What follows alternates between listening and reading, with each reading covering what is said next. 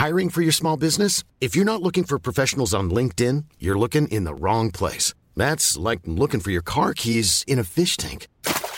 LinkedIn helps you hire professionals you can't find anywhere else, even those who aren't actively searching for a new job but might be open to the perfect role. In a given month, over 70% of LinkedIn users don't even visit other leading job sites. So start looking in the right place. With LinkedIn, you can hire professionals like a professional. Post your free job on linkedin.com/people today. Since 2013, Bombas has donated over 100 million socks, underwear, and T-shirts to those facing homelessness. If we counted those on air, this ad would last over 1,157 days. But if we counted the time it takes to make a donation possible, it would take just a few clicks. Because every time you make a purchase, Bombas donates an item to someone who needs it. Go to bombas.com/ACAST and use code ACAST for 20% off your first purchase. That's bombas.com/ACAST, code ACAST.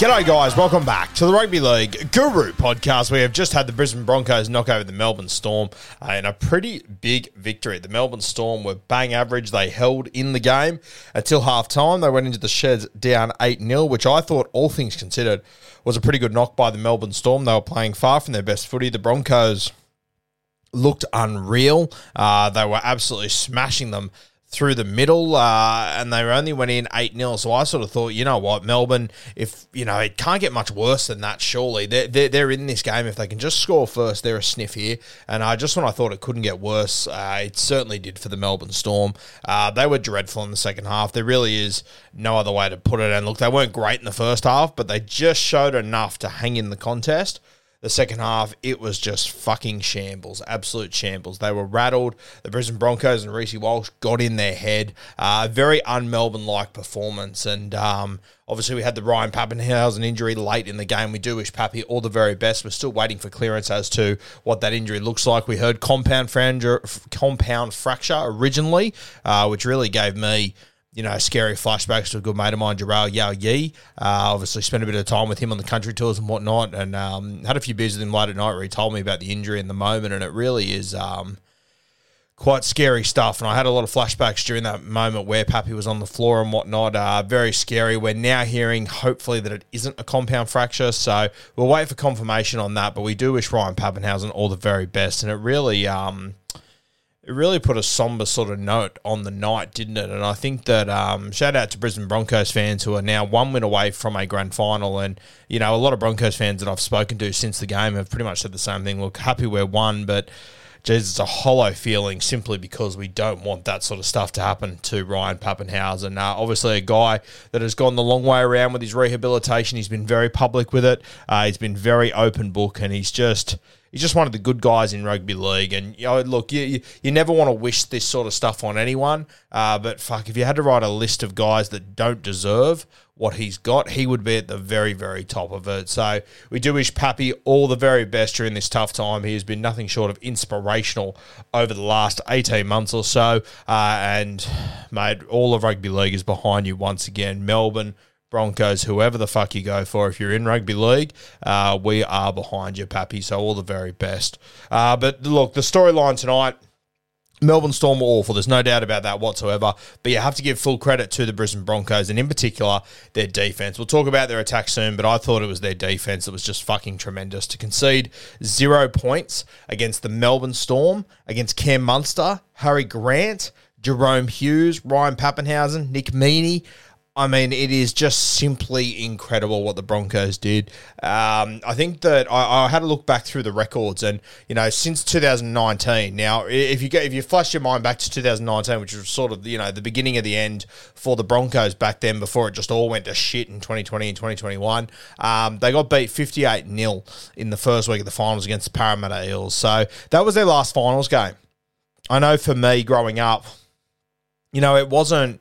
It wasn't the Broncos were playing in the finals every year. It was the Broncos were playing in the prelims every year. The Broncos were playing in the grand final, what felt like every second year. So to go that long without a finals appearance and to get beat 58-0 on that stage, I don't know what's worse. Like, obviously, not scoring a point hurts, but conceding 58 is just unheard of. For 58-0 in a finals game is unheard of. But for the Brisbane Broncos, it really was just mind-boggling, and for them to turn it around in 3 or 4 years, where, and you know what, that wasn't even the pits realistically. It did get worse. They won a wooden spoon and whatnot, obviously, but for the Broncos to be where they are now, from their last finals game where they didn't score a point to coming into this finals game and not conceding a point is just fucking tremendous. And, you've got to put a big tick next to a lot of their recruits they've got. Obviously, Adam Reynolds, he's come in. He was tremendous. I thought the line drop out that he hit, that he managed to get the ball back. And, I said on my post, one of the plays of the season, I stand by it. I had a few people tell me it was hyperbolic. Cameron Munster had just forced a dropout from 40 metres out, where the Melbourne Storm looked fucking awful in that half, and Cameron Munster completely turned the momentum in that one play, and then Adam Reynolds in the wet, by the way. So think about kicking, a drop kick 50 metres. That's a big knock. Kicking a drop kick to the sideline, that's almost about 60 metres. Doing it in the wet is unbelievable, and to land it perfectly, that you're putting it over Munster's head, who was just slightly out of position, and finding touch on the first bounce is incredible. I really think that if you don't appreciate how much of a big moment that was in that game, I don't mean to be rude, but you just don't get it, and it's as simple as that. That was such a big play in that game, and I know that the Broncos only went in up 8-0, but that was the moment where the Melbourne Storm was starting to turn the gears. That was the little Munster magic that can get them back into this game, and then Adam Reynolds just comes up with an absolute magic kick. It's one of the nudges of the season, by far and away for me, if not the kick of the year. I thought it was unbelievable. In the wet, the angle he was on, what he was trying to achieve, it's the sort of thing you just don't practice either. He's just an absolute freak, Adam Reynolds, and this is, we come back to it again. We said during the year we think he's one of the best kickers of a football we've ever seen. He came up with that play, came up with a forced dropout at one point tonight where he kicked for Selwyn Cobbo, and it landed 10 metres out and still forced dropout just because the kick was so damn good. He's a freak, Adam Reynolds, and I thought he was tremendous. We posted on Instagram as well. You think back to 12 months ago, Adam Reynolds is sitting there. The Broncos season is over. They look like they were going to be locked into a top 4 spot in season 2022, and they just absolutely capitulate, just go to water in the second half of the season. They miss the finals. Meanwhile, his former club, the South Sydney Rabbitohs, are going all the way to a prelim, and you think about it now, 12 months later, here's the South Sydney Rabbitohs leading the comp after round 11 or whatever it was. They then fall out of the finals, the biggest capitulation of all time, not being hyperbolic, literally the biggest capitulation we have seen, I believe. And then Adam Reynolds is with the Broncos now, preparing for a prelim final. It's pretty wild how things can turn around in rugby league. But look, I sort of got distracted there. I thought defensively, the Broncos were just tremendous. I don't think the Melbourne Storm made a line break until the very back end of the game. And for me, there was 2 key moments that really stood out for me. One of them didn't even matter at the end of the day, but I just thought it told you everything you need to know about the Brisbane Broncos. There was a moment where the Melbourne Storm in the second half went down the left edge. I think it went Pappy to Xavier Coates. I think they called the pass forward, or there was an obstruction or something, but Xavier Coates was going down the sideline, looked like he was going to score for all money, and, the game was over. Brisbane were home. The whistle blew, and Katoni Stags still managed to come up with a tackle over the sideline. Just a big play. It didn't matter. No one spoke about it, but a huge play by Katoni Stags in that moment. I spoke about it all week. Defensively, he can get caught out. I thought he got lucky that Xavier Coates shot the ball over the line early, and that could have sort of turned this game a little bit, but that play there was huge. And then the next one was on the other side of the park when Tarek Sims went through. I actually thought Sims was all right tonight. Tarek Sims went through, and of course, Reese Walsh comes up with a huge one-on-one tackle and then makes the play after that as well. Another big defensive effort. So you could tell this Broncos team, they're high-flying, they've got points everywhere, but it's the grit in defence that they know they're going to need to be in order to beat the Penrith Panthers, which they know they're going to have to do at some point over the next few weeks. Whether it's in 2 weeks or in 3 weeks, in a prelim or in a grand final, they're going to have have to beat them at some point, and you're going to have to defend like that to be able to beat that side. So their defense, pats on the back, 100%. My big worry with this Broncos side going into this game was that outside of Adam Reynolds, no one in the spine had ever played finals footy. Billy Walters, he looked like an experienced campaigner tonight. I saw people sort of say Billy Walters had a mixed bag. Fuck, I thought he did some tremendous things, and I thought he really worried the Melbourne Storm pack in the first 50, 60 minutes, however long he was on the field. Put in one kick that potentially wasn't the greatest, but it really didn't turn out too bad. It was close to being a 40-20. It kept Ryan Pappenhausen in a corner, and then he forced a line dropout a little bit later as well that, of course, led to Pappy kicking it out on the full off the dropout, which put 2 points on the board. So I thought Billy Walters was really good. I thought he had the Melbourne Storm pack on the back foot. He had them worried, and he just created another dimension that they had to worry about, and I thought he was great, Billy Walters. I thought he was really, really good in this game, and I thought the guy that came on for him as well, Tyson Smoothie, I've quite often questioned why he's in this team. It hasn't really made too much sense to me. He was good tonight as well when he came on the field, so full credit to him. But Reese Walsh, he's the star of the show, and it was interesting. It sort of played out exactly like how we said on Bloke in a Bar this week. We sort of said we want it to be like Origin. We want Reese Walsh just to run for the first half. We just want him to go hard, get himself into the game, go full Carmichael Hunt, just return the ball as hard as you possibly can. Take them on. Don't worry about the fancy stuff. The opportunities will come, and he'll know when to pull the trigger. And just like he did in Origin, there was just a 10-minute period where the Broncos got some good ball, and he got good ball in the red zone and made it count. Absolutely blitzed them on the first one. Young Tom Opacic came out with a pretty poor defensive effort.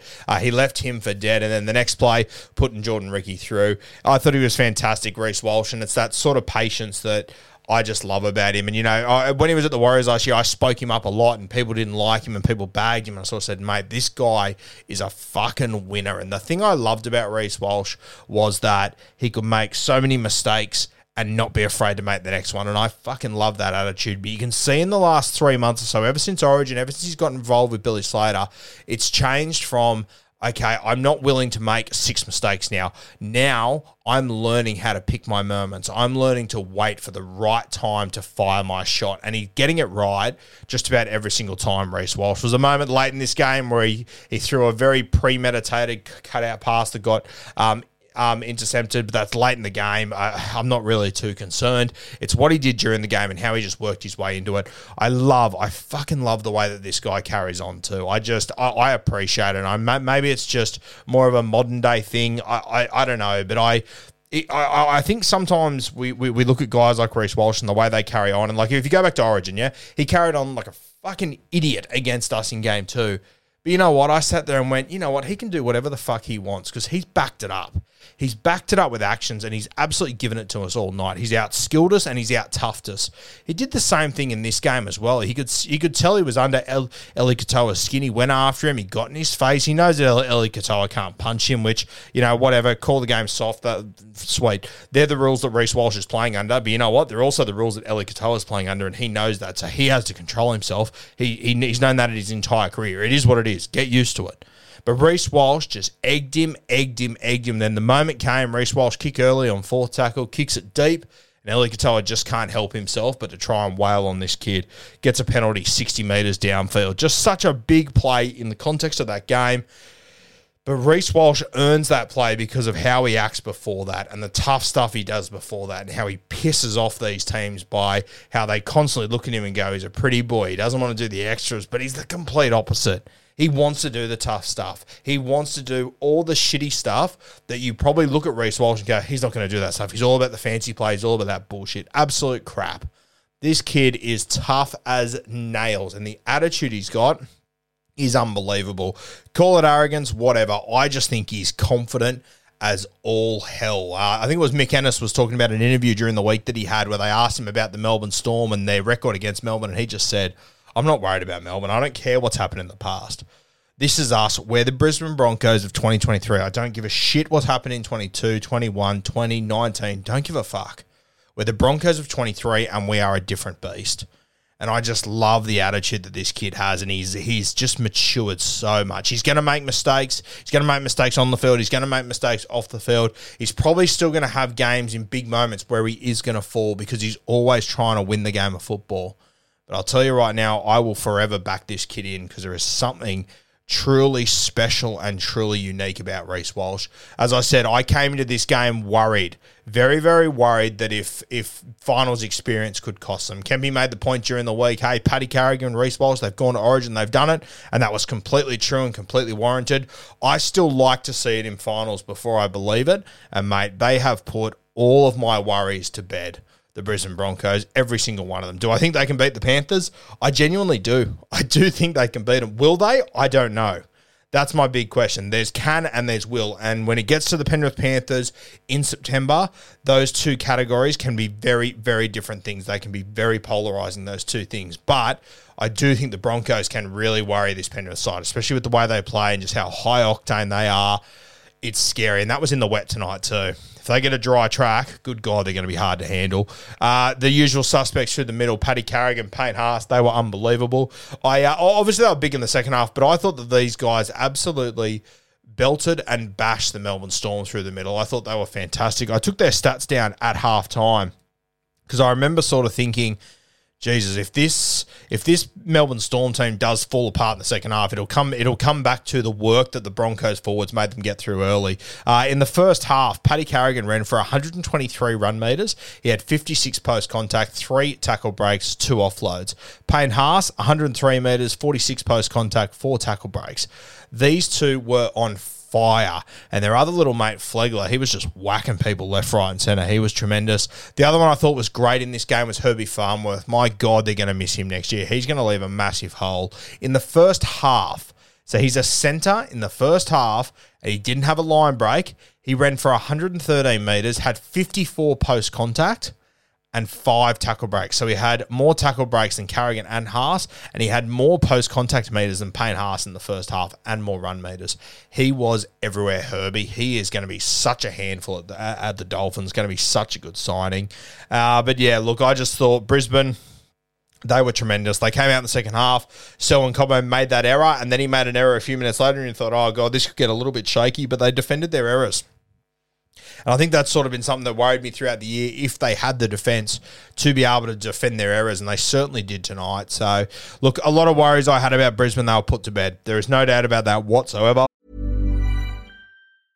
Hey, I'm Ryan Reynolds. At Mint Mobile, we like to do the opposite of what Big Wireless does. They charge you a lot, we charge you a little. So naturally, when they announced they'd be raising their prices due to inflation, we decided to deflate our prices due to not hating you.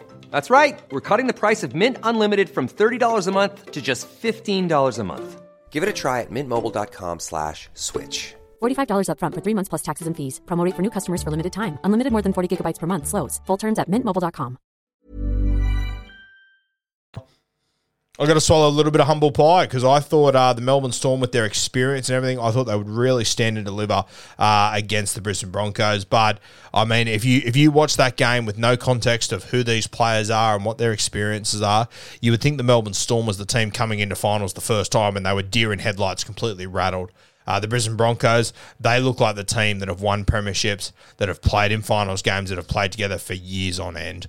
They are looking like a very special side, this Broncos side. They now get a 2-week spell before they face, I don't know who they're going to face, God knows in this competition, but whoever goes to Suncorp in 2 weeks' time, they've got one hell of a job on their hand, and I'll tell you what, their front row forwards, they'd want to bring their shovels with them because they are going to need to go to work because Carrigan, Haas, Flegler, these guys coming off a spell, a 2-week preparation, my God, they're going to be ripping and tearing. And Suncorp is going to be going absolutely off. I really do hope that we get a Brisbane-Penrith grand final. I do think this Brisbane side can compete with Penrith. I think it'll be great to see the Panthers. They've still got to win their game tomorrow against the Warriors, obviously. A lot more water to go under the bridge here, guys, but fucking hell, Brisbane v Penrith just seems like a mouth-watering clash that I really do hope we get at some point this year, whether it be a prelim final or a grand final, whatever. But fuck me, I want to see both these teams go head-to-head because it is going to be an absolute cracker.